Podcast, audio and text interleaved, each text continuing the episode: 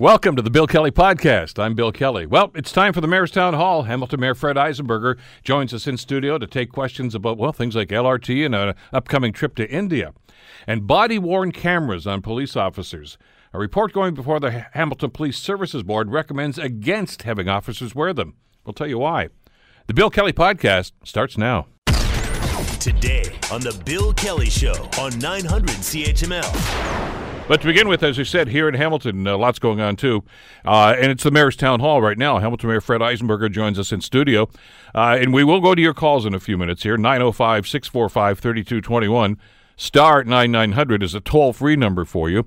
You can reach us also by email, bkelly at 900chml.com, and on Twitter at CHML Bill Kelly. Questions, comments for Hamilton Mayor Fred Eisenberger, uh, and your chance to uh, have a direct line to the mayor of the city of Hamilton, and uh, we'll give you that shot in just a couple of minutes. Good morning, Mr. Mayor. Good morning. A little warmer today. Uh, little, marginally. Last, last, time we sat together, it was Monday outside downtown Gore Park. It was frosty, and uh, the snow was still coming down. But right? notwithstanding that, big crowd, a, a huge crowd once huge again, huge crowd, and uh, warm hearts, and all of them uh, respecting you know the veterans that uh, that gave uh, service to their country. So it was really uh, delightful to see, and it seems that every year it seems to grow. And uh, nice to see uh, younger people coming out as well to kind a lot of of school age, on, you a lot of school age kids are going. a lot of school age kids. Well, so that's a, that's a good remembrance, I think, and a, a, nice transfer of knowledge from one generation to the next to make sure that we all remember uh, the horrors of war and uh, at the same time respect those that uh, participate in. Well, I was talking to some people because there were ceremonies, of course, all over the place. Different legions, of course, were doing them, and uh, of course up at the Warplane Heritage Museum, Museum too. There's six or seven of them all over for, town. For, all actually, the, for all the softies that couldn't stand outside. Yes. But, uh, uh, but anyway, we were both thinking, why weren't we up there on Monday? On Well, Monday, we were sitting out there in the There's cold. that. Yeah. But uh, I was talking to some friends last night from Stoney Creek, and they were at the cenotaph out there, and they said the crowd was probably about half of what it usually was because it was pretty blustery. And I, they said, "What about downtown?" I said, nah, "It was huge." Same same crowd as last year. I thought. Yeah. Uh, you know, it was pretty much the uh, the same same uh, volume, and uh, you know, the day before in terms of the uh, the military uh, parade coming into. Into the Cenotaph area downtown was uh, as as uh, you know as, as illustrious as it always is. So uh, I, I and I hear for, anecdotally from other other uh, locations in Waterdown and uh, Dundas, uh, Stoney Creek, of course, Glanbrook, Ancaster. all of them had uh, had great turnouts for their uh, for their for their uh, memorial. So I'm uh, I'm I'm impressed every year that uh, people turn out. but they cleared out pretty quickly when it was over. Three minutes. Well, Yeah. you know, I mean, you, you and I sat down to, to start a conversation. I looked up and the whole place was empty. yeah. yeah. Every coffee shop in the downtown was full. so, India, yes. what's going on there? Well, uh, you know, I thought it's snowing. Let's let's just get out of here and get to a warmer climate here. And you're, you're going to Hmm. Calgary, and uh, you know a lot of people hopefully are going to go and uh, participate in the in the Grey Cup. But uh, India is where uh, you know new and exciting business opportunities exist. Uh, you know, one of the the largest uh, you know fastest growing economies in the world. And there's, a, there's already been a developed relationship between uh, uh, companies and towns in in India, and we're going to continue to nurture that relationship this trip with some very specific targets and some specific industries and businesses that are coming with us. So. Uh, some uh, some local businesses like uh, Sunrise Metals, uh, Brightfish Inc., uh, Nick Sensor Inc., which is a you know a, a technology company that got a major investment uh, not too long ago here in Hamilton, about a hundred million dollar investment, which for for a Hamilton company is quite extraordinary. And uh, Transport Corp, uh, all are coming with us, including McMaster and Mohawk, that are interested in international students and developing relationships, and of course then MIP, which uh, you know continues to look for uh, cross cross border uh, relationships that it can help enhance uh, the McMaster Innovation Park and all the research that's happening there. So, looking forward to this trip. I, I've never been to India. Um, I'm uh, I'm a, a bit of a whip when it comes to spicy food, so uh, that's one little worry. So I'm, uh, you know, uh, the, the the Dutch are not known for, uh, you know, we're kind of like the English or maybe even the Irish. That uh, you know, bland food is probably the uh, the, the, the Dutch tradition, but I'm uh, I'm going to be uh, very intrigued by uh, the people that we're going to meet there and uh, the very important businesses that have thoughts and ideas about what they might want to do in, in Canada. And you know, one of the selling features that we're going for is obviously Hamilton and Hamilton's location and the you know the good port, uh, sun- lake port that we have and the airport that we have, good transportation networks and and a well-educated population and workforce. But uh, but Canada is seen to be a stable economy that uh, people uh, in other countries are interested in investing in in terms of growing and expanding their their markets. So All of that uh, bodes well for future opportunities. Just uh, you know, an example of why this kind of trip is important. Uh, we visited Leipzig, Germany, about two years. I was ago. going to ask you about that. Yeah. Yeah, and uh, you know, it was all about uh, targeting DHL and a couple of other companies, and we uh, had a great conversation with them. They had a, a minor presence in Hamilton already, and said, you know, there there was really a need for your your expansion here, and if you're going to expand, Hamilton is a great choice. And two years later, they've uh, made a significant investment here in Hamilton, and that relationship has actually turned into something very positive. Positive in terms of the employment opportunities, a couple of hundred additional folks that are going to be employed there, and uh, commercial industrial tax base for the city. Each and every year now, uh, based on their expansion, we're going to see a half a million dollars more going back into the tax base, and, and that's not that's not a one-time event. That's an annual event that happens, uh, you know, heretofore. So, very important uh, in investments in bringing in new opportunities, new employment, and you know you can't wait for them to knock on the door. You have to go find them. Well, I've got a problem with some of the stuff that goes on, and I don't I don't mean this one uh, Mm-hmm. because they'll say, and I, I you might even get some feedback on this today on the show. Uh, you know what municipalities shouldn't be doing this. The federal and provincial government should be chasing this international trade, uh, and and they should be. But the problem I've got with that is all too often the provincial government or the federal government. Uh, doesn't matter who's in office. Invariably, if they're looking at Ontario, they're looking at the 401 corridor. Right. Uh, and we get bypassed an awful lot of the time for some of these things. You know, oh, oh yeah, Toyota's going to put a Cam- well, it's going to be in Cambridge, not there. Sorry, and on and on it goes. Y- you got to beat your own drum. For sure, and uh, you know, and, and they have a much broader focus. I mean, their uh, their focus provincially or, or, or federally is uh, you know either for the entire province of Ontario or for the the country as a whole. Uh, we have local local uh, you know requirements and local uh, local targets in terms of agribusiness and you know and, and technology. Uh, uh, advanced manufacturing that uh, that are specific to Hamilton, and you know we have spaces identified to actually create and grow that cluster. So we're much more focused on what Hamilton needs as opposed to the broad brush approach that others are taking. To be fair, the federal government is funding half of this effort, and I think they're also coming to realize that these these types of business. Uh, uh, exchanges are much more effective done on a localized basis than it is on a broader basis. So I think they're getting the message as well that, you know, all fine and well to have you know international positive relationships, but when it comes to businesses in specific communities, those communities are better off making direct relationships with the bin- industries that actually work for them. Talk to me a little bit about how you set something like this up. Uh, not the first trade mission the city has gone on. Uh, you've, as I say, had a few of them. And a former mayor, Di Ianni, uh, did one to China years and years ago, which paid off.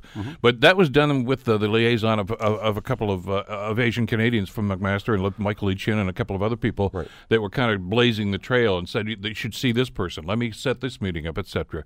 A lot of work goes into something like this. Uh, this is, uh, you know, largely uh, done through the consulate in Toronto. So you, you, you need an advocate uh, that, that actually can give you some, some strategic advice in terms of what you who you should meet and uh, and what companies might be interested in kind of making that move.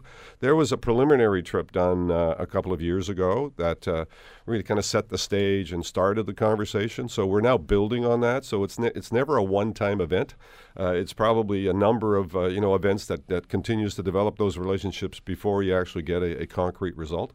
Uh, but if you don't do it, uh, you know obviously nothing really starts to take hold. So it's many many uh, many months, maybe even a year in the planning stage.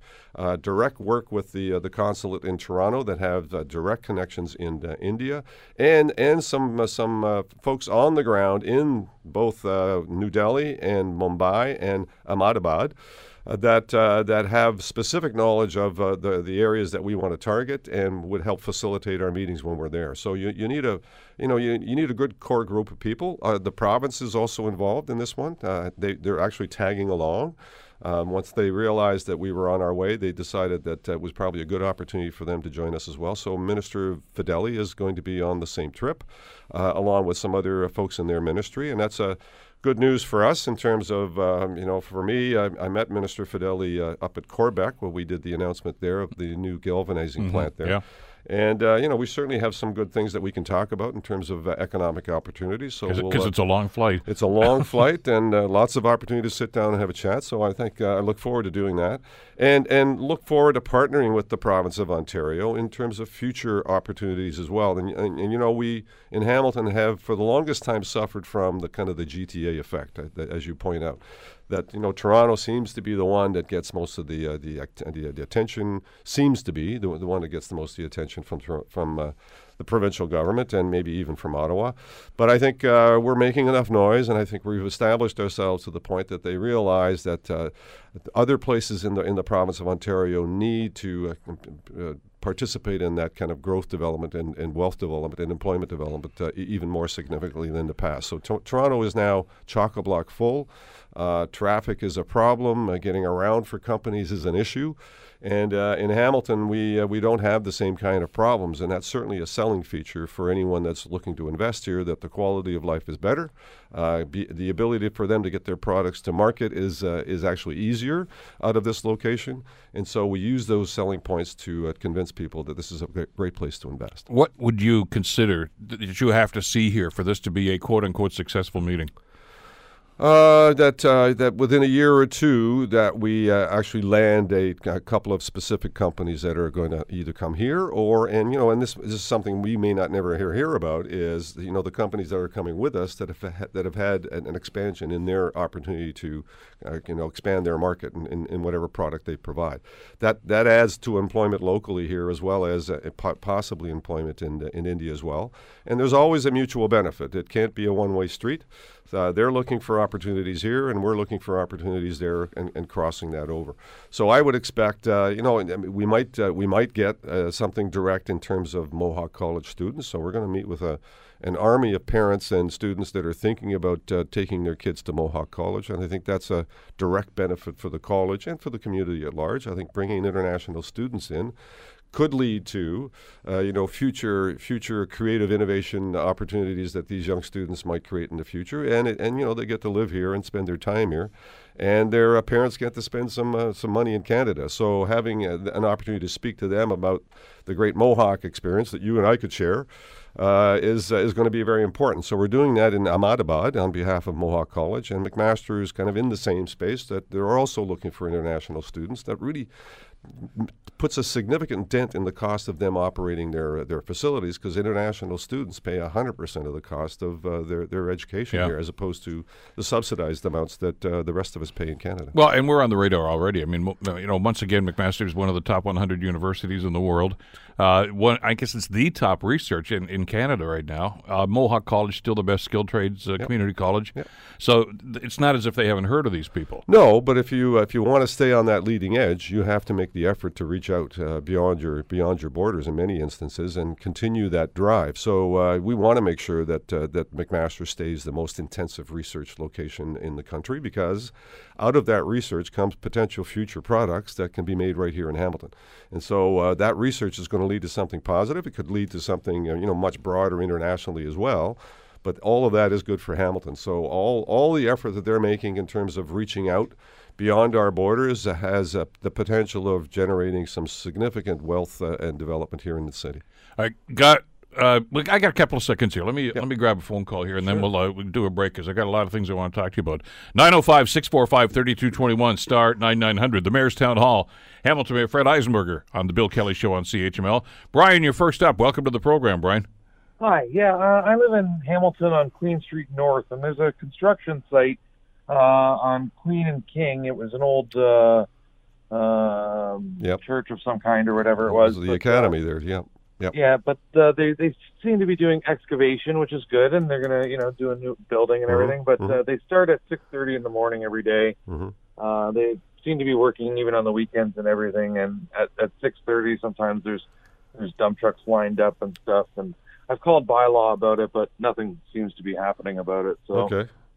I thought you were going to talk to me about the plywood cladding that's around the uh, the site, which kind of offends me as well. I've been been working on trying to get them to spruce up the look of that location so that it doesn't look like a uh, kind of a gap tooth in our in our community. But in terms of uh, construction and, and timing, there's there's certain hours, and I'm I'm going to say I believe it's seven to seven to eleven. yeah, seven I to think. seven, because even the dump truck shouldn't be Right. off a commercial route Yep. before seven a.m. and things like that. So, Yeah, Brian. So I'll I'll uh, I'll definitely look into that. I mean, we uh, you know quality of life matters in the neighborhood, and uh, you know they, they ought to be adhering to the, the bylaw requirements in terms of noise uh, beyond uh, you know reasonable hours. So I will uh, check with bylaw and, and uh, you know check in with the uh, developer, who's uh, Mr. Vranich, owns Yep. that property, and. Uh, en- encourage them uh, t- for two things. Uh, I, want, I need I wanted to talk to them in any event about the cladding around the uh, around the site. I think that plywood looks uh, unsightly and uh, doesn't. It, it's just not necessary. There's an opportunity to, to make it look like some of the others that are uh,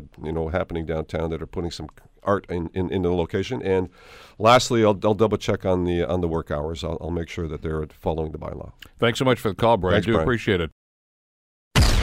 You're listening to the Bill Kelly Show podcast on 900 CHML. Hamilton Mayor Fred Eisenberger is with us. This is the Mayor's Town Hall. 905 645 3221, star 9900 are the numbers.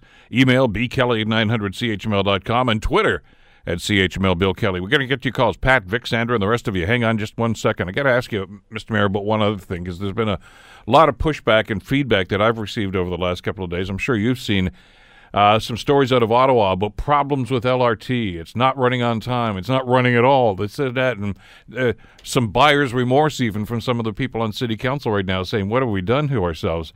Does that raise uh, any concerns for you about what's going to be happening here? Sure, and I think the uh, the opportunity is to learn from whatever mistakes they've made in terms of their process. So we, uh, you know, I- we, we looked at Kitchener Waterloo that had a very good, uh, you know, opening opening process, and uh, we we've learned from that uh, as well. So they're learning opportunities. You know, these big projects are complicated. You know, little little glitches can uh, can you know kind of upset the whole system. They're going to get it right in Ottawa ultimately. Uh, you know, it's going to be very successful. I mean, the first few days where everybody was you know in the wow factor, but then you uh, you have to make sure that you're integrating your traditional transit system with your LRT, and it seems to me that uh, that is something that Ottawa didn't do very successfully, and Kitchener Waterloo did. Uh, we are we are already planning forward on those issues, so we can learn from these mistakes. I don't uh, I don't buy the buyer's remorse idea. You know, if you're doing LRT for the right reasons, uh, you know, it's certainly for Hamilton, in my view, it's it's about transportation, sure, but also about the the you know the future development. You know that we are uh, currently in the uh, uh, in the infrastructure ask in terms of some $500 million for our traditional transit system, which includes both a uh, storage facility as well as additional buses to expand the, the system. How that all integrates is already being studied right now by McMaster, Innovation, uh, McMaster Transportation Logistics uh, in partnership with the HSR. So I think we're, uh, we're, we're well established to not make the same mistakes.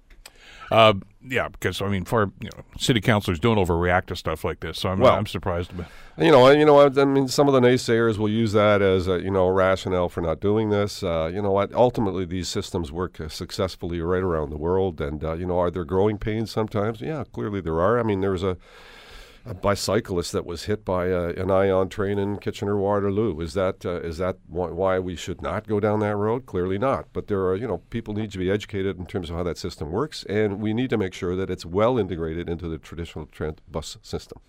Uh, one other quickie, uh, since we're talking about public transportation, uh, Eric Tuck was on the show uh, last week. Of course, Eric is the president of the Amer- Amalgamated Transit Union, in other words, the bus drivers' unions and, and workers. Uh, very, very uh, pessimistic about reaching a, a settlement here. I, I know they may be asking for a no board report. We haven't had a bus strike here for a long, long time. Uh, I hope we don't, but uh, it's looking pretty cloudy right now. How does the city handle something like this?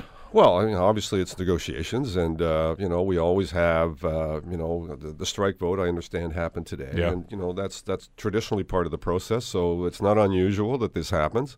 Uh, but uh, you know we encourage everyone to stay at the table and continue to negotiate, and you know ultimately we'll come up with a resolve. And you know strike strike is in no one's interest, including including the uh, the union and their members. Uh, no one wins in that scenario, and so I don't I don't think that we're all that far apart. So uh, let's continue the negotiations, and I have no doubt that before too long we'll get some positive resolve. That last one was, of course, of the uh, late 1990s, just around this time of year, and it, and it bled through to Christmas time, and it, was ugly. It lasted a while. I remember it well, and uh, you know, one you know, there's always a there's always a silver lining that comes out of this, and I remember so clearly that people were.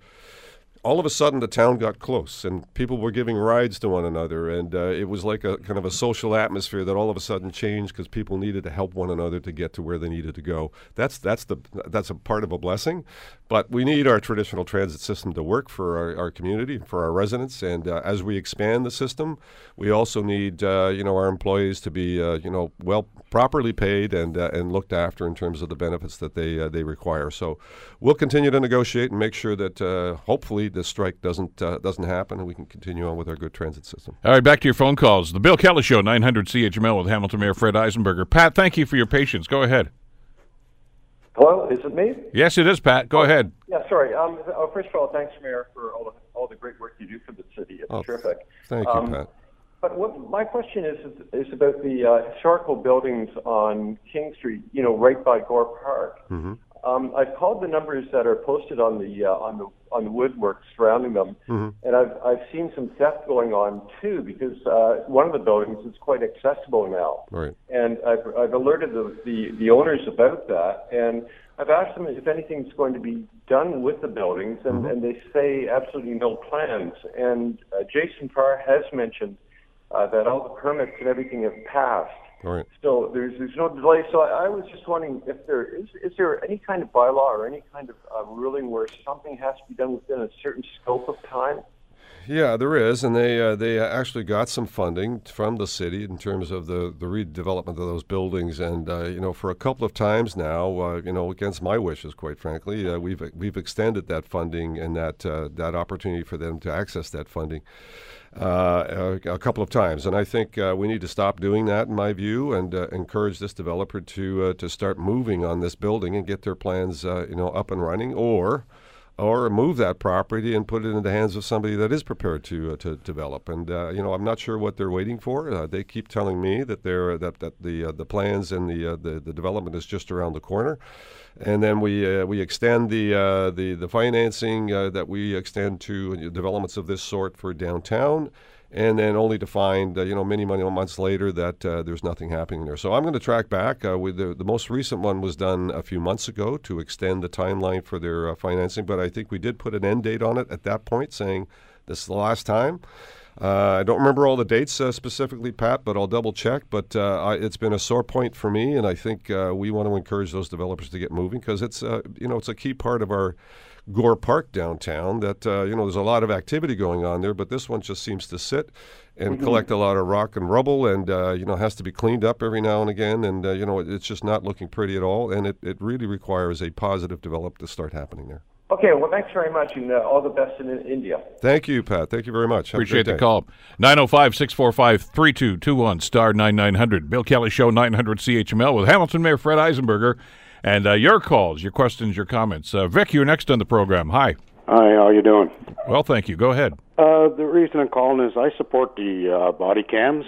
Um, why don't you take the money that you're going to waste on putting cameras in uh, city plows and everything? Uh, the camera's going to be on the drivers and going to be showing the trucks going up and down the main drags because the city trucks do not plow the side streets; contractors do. Uh, and wasting the money on seeing where a plow is. Well, a plow is going to be on the main drag. That's just a total waste of money. If people can't wait till the plow gets there, well, so be it. Stay home. Uh, you got to be out at Tim Hortons or to a mall. Uh, that's just a waste of money putting cameras in there to uh, look at a driver to see what he's doing on there. And the other fast question is, I'd like to thank you very much for a phone call that I never got when I talked to you two weeks ago mm-hmm. about this Caledon school here, what Yeah. they're going to do with it, Yeah. Whether they're going to tear it down or, or what's going on. Yeah, thanks, Because Vic. I, I did. uh, all the time. I did. I did look into that, and there's a bit more history in that- in that uh, around that uh, you know around that location as well as uh, you know around you, quite frankly. So we did have a look at that, and uh, and you know you're we're we're still happy to discuss it with you, and you could. Uh, I think you were. I thought you were going to call into the office. No, you you've, you you've gonna called you've called on a number call of me. you've called on a number of occasions, and. Uh, I think uh, the reporting I got back from our staff was that they were a very difficult phone call. So happy to uh, discuss that with you, and uh, you know, feel free to call in.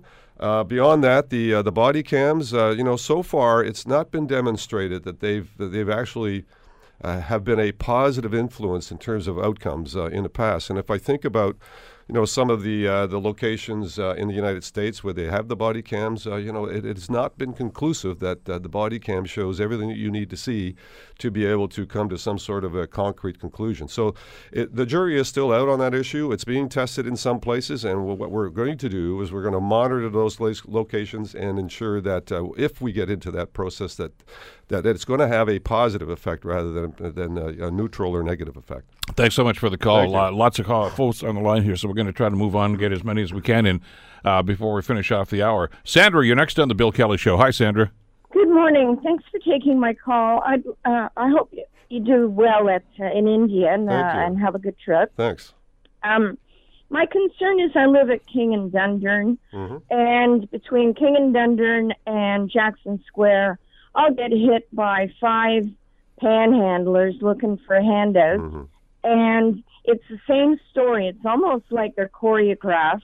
Broke, homeless, hungry. The guy at uh, King and Dundurn who has a dog is actually a neighbor in my apartment building, mm-hmm. so he's not homeless. You can't be hungry in Hamilton unless you're some kind of stupid. And I have written to Maureen Wilson on a number of occasions. These panhandlers are aggressive. And there's one panhandler who actually drove into the McDonald's, parked at uh, Main and Dundurn, mm-hmm. and then did his little sign and put a pair of sweatpants over his jeans and scruffed up his hair and sits out there. Mm-hmm. That's got to be a Highway Traffic Act uh, violation for distracted driving. And I'd like to take your answer off the air. Thank you. Yeah, thank, thank you, you for the call. Uh, a particularly difficult issue to to manage. Uh, you know, uh, Sandra, because uh, you know what we uh, we can't control you know people's behavior out in our, our broader community. We can't control you know some of the instru- uh, musicians that are that are out there. We used to do that. We used to identify locations and, and, and sanction them. Uh, but uh, you know they're they're still occurring, and um, you know the uh, the panhandlers that are claiming poverty. you know how how are we to know which ones are and which ones aren't? And is there is there a law against that sort of thing? And I would say probably not. Uh, although they cannot be impeding traffic and they should not be, uh, you know, harassing um, our citizens, and, and, should they be doing that, we certainly have something that we're going to do about that. But beyond that, for someone sticking their hand out and asking for money, um, you know, how do you police that? Um, and I'm not sure there's a there's a quick and ready answer for that. And I know for a lot of people it's frustrating. Um, on the other hand, uh, there are numbers of people that are in poverty, and uh, you know how do you, uh, you know that, that, clearly that's an issue that we're also continuing to deal with in a pretty significant way. Just last night, we uh, we actually introduced uh, you know some additional funding that had been uh, diminished for for a women's shelter because unfortunately, if we weren't able to provide those funds to to uh, this particular facility, then uh, there would be a lot of women out in the street, uh, you know, looking for you know resources or some warmth or some place to uh, to hang their hat, especially in the winter months. So it is a problem out there. There are issues in terms of poverty and homelessness. Unfortunately, those that take advantage of that uh, give all of those folks, uh, you know, unfortunately, a bad rap. So some of the folks that you know that are not homeless. Uh, shame on them for uh, you know pretending to be, and uh, for those that are, uh, we, we, we often have to find a way of providing them some additional help. And we're putting a lot of resources into trying to make sure that everyone has a home of some sort so that we don't have to have this homeless issue continuing on in our community. But the other element to this, too, with all respect, though, Mr. Mayor, is uh, don't judge somebody just by the outward appearance and what you might see. That individual that she's referring to may well have an apartment in the building she's in, mm-hmm. but he might be spending 60, 70% of his income on rent. And then that, that doesn't, there's no money for food. Right. So I mean, everybody's got their own story. I'm not. I'm not suggesting there aren't one or two people scamming the system. That probably are. They every other system. There's going to be scammers.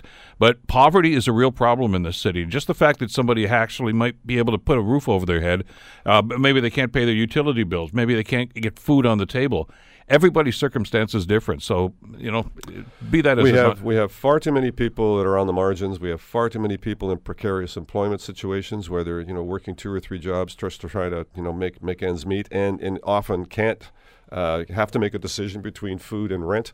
Uh, so, you know, those are complicating factors out there, and we have to understand and appreciate that that happens. In my opinion, uh, I'd rather see that uh, that homelessness is happening rather than trying to bury it somewhere. It's an issue that we need to be mindful of, and we need to be able to react to that and, and react in a positive way so that we can help these people.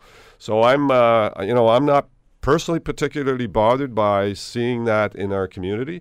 What I what I'm bothered by is uh, whether or not we're taking action to actually help resolve those issues, and I think we are.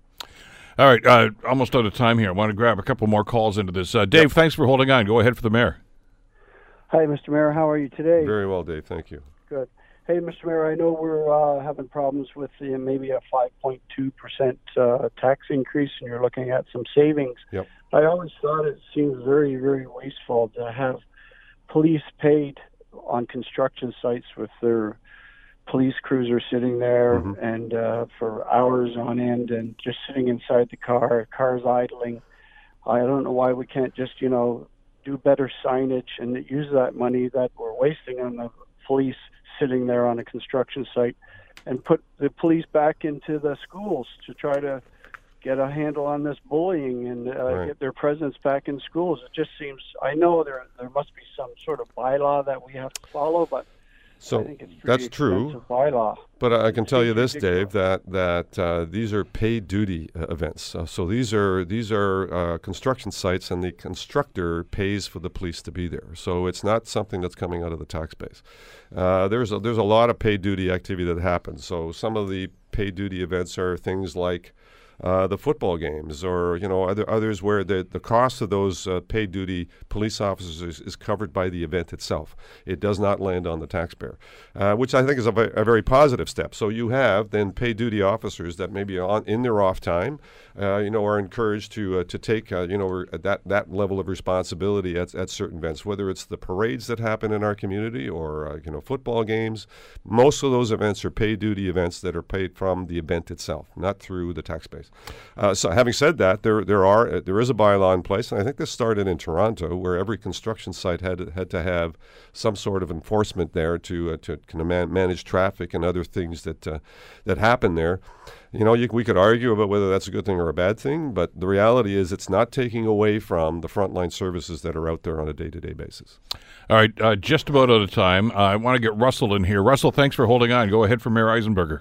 Yes, are we going to have a Grey Cup parade? No, you know what? Uh, something that uh, we d- we discussed and actually kicked around, and I'm hoping that we get to that point so we can make that decision. But uh, the the Tiger Cats themselves would prefer to have an event at uh, Tim Hortons Field as a celebration, as opposed to a parade. Now, parades these days are you know, complicated things and uh, can kind of go awry. And it, uh, there's a lot of security issues that happen around that to try and control that. So uh, I, the Tiger Cats themselves said we would much prefer to have a uh, an event at uh, Tim Hortons Field, have a great celebration there. They'll bring all of the you know the accoutrements that that are there as well as the team. Uh, and I think that's the direction that we're going to go in. So we'll, we'll we'll be able to celebrate their victory. Hopefully, it'll be a victory for the Tiger Cats in the Grey Cup and uh, and we'll do that at Tim Hortons Field in partnership with the Hamilton Tiger. Well, that's what they did with Forge FC just a couple of days ago. Yeah, I mean, last week I, uh, I, I was. there. It was fabulous, and uh, people were delighted to be there, and they had a great presentation, and the whole team was there, and they they were actually able to get close to the players, have a conversation, as opposed to a parade where you kind of shoot by and everything, and you know, the, then the team is gone. So uh, it was it was a great uh, great celebration, and I think they want to model that for uh, for the Tiger Cat Grey Cup victory. Uh, thanks to everybody. Uh, apologies to the folks we could not get to, but uh, we'll uh, try to get the mayor in here again as soon as he gets back from uh, his India trip, and we'll uh, get all these questions answered over the next little while. anybody else that has questions, and I'm just looking at some of the emails here about snow clearing on sidewalks and things of this nature, you just call the mayor's office at 546 4200. 4200, yep. and somebody will look after you. Great. Thanks again. Have a Thank safe you. trip. We'll Thank talk you. when you get back. You too. Go, Cats, go. Yeah, I hope so. You're listening to the Bill Kelly Show podcast on 900 CHML. Later today, there is a report going to the uh, Hamilton Police Services Board uh, that basically recommends rejecting the use of body cameras on officers. This has been a, an ongoing and very, very controversial issue over the last number of years. Uh, and to that end, the uh, Police Services Board has been conducting what they call an extensive review and survey and analysis of what's going on, and that's the uh, the essence of uh, what this report will include. Uh, a little bit later on today. Joining us to talk about this is Clint Twolan, who is the president of the Hamilton Police Association. Uh, Clint, thanks for the time. Good to have you with us today. Well, thanks for having me on, Bill. Let me ask you right off the top: Are you uh, are you surprised by the recommendation? No, I'm not surprised. I, I mean, I think the overwhelming consideration uh, being put forward is the cost. Uh, it is a significant cost, and uh, so no, it doesn't surprise me that uh, the the recommendation went that way. Yeah, we'll uh, get into some of those numbers in just a couple of seconds here. There's, you know, there's another one here too that I wanted to to, to run past you because uh, I've had a number of conversations, obviously, with with police services about this over the last number of years, and and with both the former Chief De Caire and of course Chief Girt about this, and I, nobody seems to want to say, yeah, this is great or this is not great. It just said, you know what, there's information on both sides here. Uh, and it, um, the word inconclusive keeps coming to mind. Yeah, I mean, I, I mean, I've said it before. Inconclusive can be a pretty subjective term. Um, it, uh, once again, I have many officers who've uh, faced allegations or been put in situations where conduct has been questioned, and um, I can tell you that from their perspective, um, in any one of those instances, body worn cameras would have been the solution and it would have justified and exonerated them from any of the allegations. So, you know, I, I, I guess that's just a subjective term that people have to wrestle with. Yeah, I can just in my mind's eye, I can think of a couple of examples locally here as as you were articulating that uh, that where they might have come in handy. But then we're hearing on the other side that well, you know, sometimes they shut off, sometimes they're not as effective as they can be. They only give you one angle, one perspective, which can be misleading sometimes. So it's there's there's no silver bullet here, is there, to start, try to resolve these issues? No, there isn't, and. Um, and I would echo those those points. There are certainly drawbacks to having uh, the body worn cameras. They're not the be all to end all. And I mean, I can tell you from my experience on the tactical unit when tasers first came out, the conducted energy weapons. Uh, you know, that was one of the things that I stressed as well as a as a um, as a an instructor that it's it's a tool that can be used, but it's not the be all to end all. But with every tool comes the benefits as well, and those those are the, the pros and cons that you have to weigh. There's a question here too that uh, that I have asked both chiefs, uh, both De Caire and, and Girt about this, and maybe get your read on this too. Uh, if in fact a jurisdiction, a police service decides to go ahead and use these, and some have. Uh, with you know relative, you know, I guess mixed reaction and mixed success rates on this. What are the cameras for? Are they to to determine the conduct of the officer or the conduct of the person that the officer is is is dealing with? I think it's a dual mode. To be honest with you, Bill, I think that it has that effect, uh, and and it's something that I've I've um, supported. The fact that it, it it's absolutely true that it will certainly put um, into the into the public the the behavior of the police officer, but it also has a check and balance on the the public as well. I can tell you um, the number of um, interviews that I've gone into for public complaints and SIU investigations where the police officer would have been exonerated very very quickly of any wrongdoing uh, through the use of a body worn camera. Um, it, it, it, from that perspective, it's invaluable, and that's exactly what it does. I mean, the, the number of frivolous and vexatious complaints that we get uh, as a as a profession. It, it would certainly aid and and aid with the costs because these costs are always uh, looked at from the, the, the perspective of what it would cost to, to actually have the camera program it, it excludes the whole process by which public complaints and criminal uh, investigations through the SIU, um, how they could be tidied up and uh, there'd be a significant cost savings there. Clint, I, I, guess maybe this might change from jurisdiction to jurisdiction, but is, is there an established protocol on how to use these things? When to turn them on, etc.?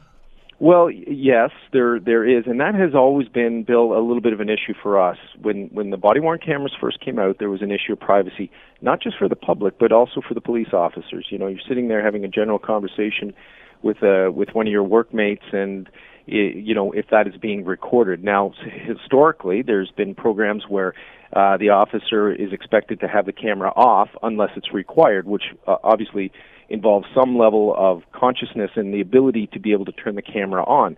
Many of them have they basically have a looping system that records all the time, but just doesn't imprint the the actual information um, in a set manner. But it will uh, record the previous 30 seconds of um, of of the experience. So now I was at a, a conference last week where the it was a bit of a sales pitch, but their point was that the, the new technology is now learning to recognize specific sounds, like the sound of a gunshot, which will automatically turn turn the camera on. So there are different, um, cer- certain different policies uh, within jurisdictions and across jurisdictions, but I think that the general consensus is uh, it's an on and off uh, program where the, the, the camera's only on when it's really required. All right, but with that, I understand what you've just said here that there's, there's a way that they can be activated.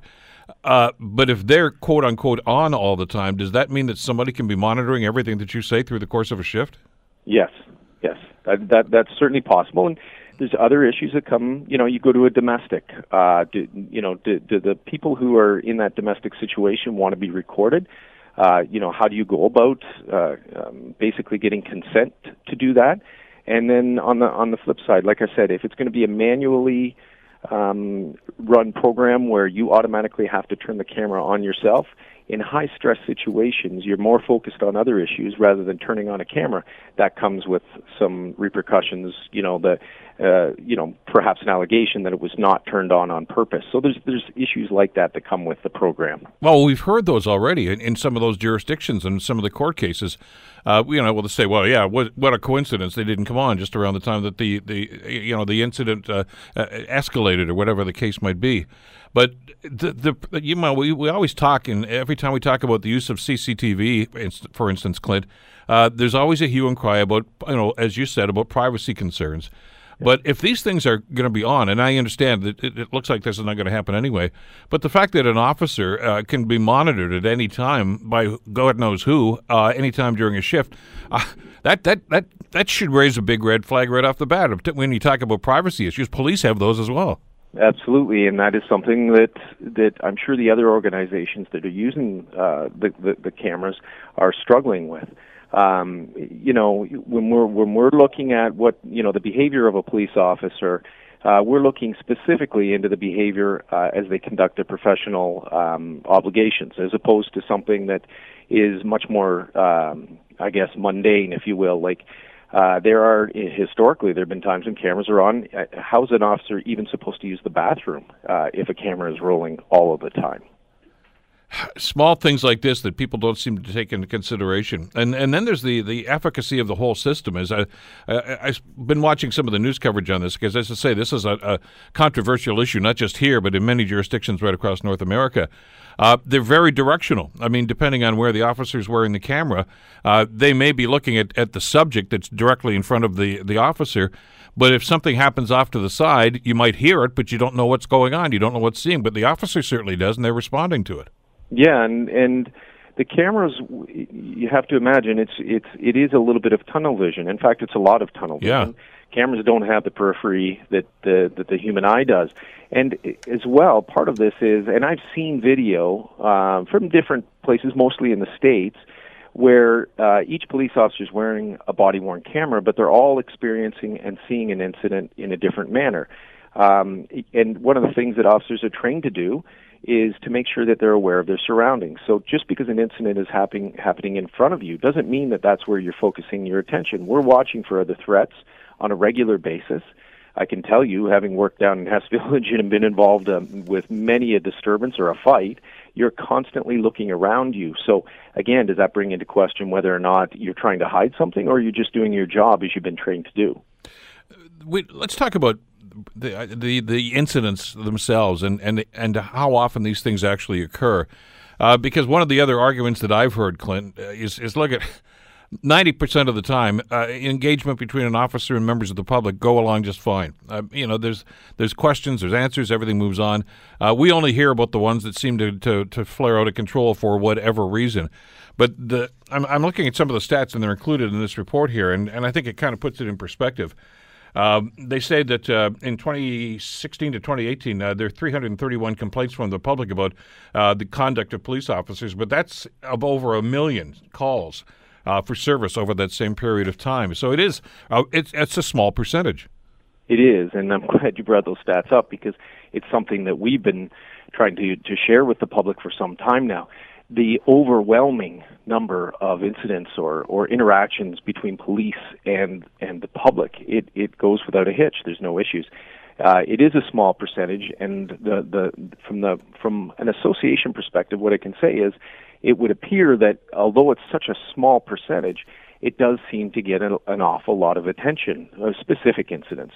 Um, uh, like I said, I can give you examples of where there's allegations that have uh, you know cropped up into the media and been spread, you know, just based on the the one-sided um, approach that's uh, unfortunately from a policing standpoint, we're bound by regulations from the act, um, and so um, you know it may be a small percentage, but the impact that these allegations have on the police officers—that's what I see on a day-to-day basis. It, it, it is significant. Um, the you know, police officers are just human beings going about their jobs, and when when you are faced with allegations that are in so many cases completely untrue, it does have a significant impact on on your life, and and to have some supporting evidence to show that you've done absolutely nothing wrong, I think that that would be beneficial. The report also goes into uh, the costing, and, and and that's more, by the way, than just the cost of the unit, the physical cost of the of the of the unit, the camera itself. Uh, but I guess, and again, I'm trying to be pragmatic about this, Clint. Uh, if 90% or so of, of the calls uh, between uh, interactions between officers and members of the public uh, are, are handled fine, everything seems to be resolved, and, and there's nothing big, no big deal of this. Uh, that's an awful lot of technology that's being wasted. I mean, it's still being recorded and it's still going on like this. And then you get into the realm of okay, that has to be stored, that has to be analyzed, and there's a cost to that, which I understand is into the hundreds of thousands of dollars. Yeah, I, I don't disagree with you at all, Bill. Uh, there, there's a significant cost that goes along with it. Um, and, you know, it, it lost in a little bit of the conversation, though, is not just when you're looking at specific incidents, uh, the inquest uh, into the um, into the most recent or one of the most recent shootings downtown. Um, would that have demonstrated uh, how the the officer reacted, so on and so forth? Those are questions. Um, so I guess when you look at it from the number of complaints and the ultimate resolutions and and the and the you know the the issues that have come up in relation to the number of calls for service, it certainly does uh, beg to question whether or not it's it has value. Um, but again, one of the things that I see is the the the the issue that there are so many false allegations made against the police officers that this would certainly aid in in being able to increase that public trust that the officers are going out there every day doing the best that they can. They make mistakes, Bill. There's no two ways about it, and it's my experience that they accept responsibility of, for for for those mistakes. So, um, I, it is it is a difficult um, discussion when it comes to the financial end of it. Um, because budgets are tight, and I get that. And um, I guess the value is is again a subjective thing. But when you listen to the debate, and, and I get both sides of it, obviously, on this job, uh, the polarized views on this are one saying, yeah, you know what, we need to keep an eye on those cops because you know what they're like, you know. Uh, and, and as a result, you get some of the complaints that you've just referenced. The other side, I'm hearing from, from law enforcement officials that are saying they'd be great uh, because at least they, they, you could see, see, nothing happened here, uh, and so you know it, it, it, comes to their defense as well. So it it just seems as it's a bit of a saw off right now, but nonetheless, the, the the technology isn't perfect right now, so I'm not so sure if it's going to solve any either one of those problems. Well, and as we move forward, uh, does the technology get that much better? I'm going to say that the, it, it absolutely does, and and uh, along with that, you know, the costs. I think you'll see um, start to come down anyway. I, I think that you've seen that in the past. Um, that you know the, the storage is a big issue. You do have to hire people to to come uh, into your organization to manage all of that data. Uh, you're looking at disclosure issues. You're looking at privacy issues.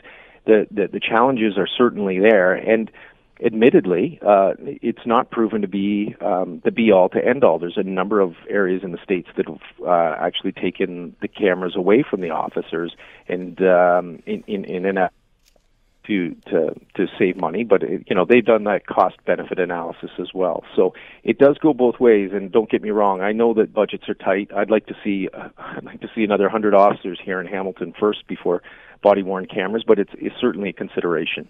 Well, if you're asking, you know, where should the dollars be spent? Uh, the report goes on to say that uh, if the uh, committee decided they wanted to try a pro- pilot project with about 100 cameras, which seems like a significant uh, uh, number, uh, that's about $900,000. Uh, and that, and, on top of that, of course, as, as we talked about, is are the techs that need to be hired, and that's about seven hundred and seventy-five thousand dollars. So you know we're almost close to two million dollars for a pilot project that that may get us right back to where we are now with inconclusive results. Yeah, and and again, maybe this is not the time to to, to move forward with a program like this. Um, it's certainly something that I don't think should be put to bed completely. Um, I think as like I said, time goes on and technology gets a little bit better and a little bit cheaper, it might be um, a better time to to to look at this. Um, but again, the, the the bigger issue, uh, or one one of the issues is um, what, what's the value? And I can tell you from a, from an association perspective, representing our frontline officers uh, and our civilians uh, as well. Um, not that civilians are going to be wearing the body worn cameras, but just knowing that the, the, the complaints that come in, any tools that can be used to increase that public trust um, would be a welcome, that's for sure. And, and, to that end, anytime that we've we've talked about this after people have done some of this research, and I remember having these discussions, as I say, with the, the chiefs, uh, the answer has never been no. It's been not yet. Right. In other words, yeah. let's let the technology catch up. There was a huge debate, and you'd remember this, about uh, CCTV cameras downtown Hamilton. You know, invasions of privacy, and they're not going to be effective. Well, they've turned out to be a pretty effective tool, and there's a lot more of them than there there were ten years ago because the technology's improved. I, I guess what we're waiting now is for this technology to catch up with this idea. Yeah, and and I went through the same thing with tasers, uh, um, the the the CEWs when they were first introduced. There was a lot of pushback, and um, when when we first adopted them here in Hamilton, it was just to the tactical unit, and there were fears of misuse. There were fears of uh, not knowing exactly what kind of effects the tasers actually had. Though that technology has improved significantly as well. Um, and I'm not going to say necessarily the cost has gone down that that significantly, but here in Hamilton, we outfit every uh, uniform officer with a taser because that cost benefit analysis has been done over over time, and and we've allowed the technology to catch up to the day to day operation. And again, uh, when you're looking at costs, I think it's more manageable. Clint, uh, it'll be interesting debate later on this afternoon. We'll be watching. Thanks again for this. Appreciate the time. Yeah, thanks for having me. Clint Twolan, President of the Hamilton Police Association. The Bill Kelly Show, weekdays from 9 to noon on 900 CHML. The Bill Kelly Podcast is available on Apple Podcast, Google Podcast, or wherever you get your podcasts from. You can also listen to The Bill Kelly Show weekdays from 9 till noon on 900 CHML. I'm Bill Kelly. Thanks again for listening. And don't forget to subscribe to the podcast. It's free, so you never miss an episode. And make sure that you rate and review.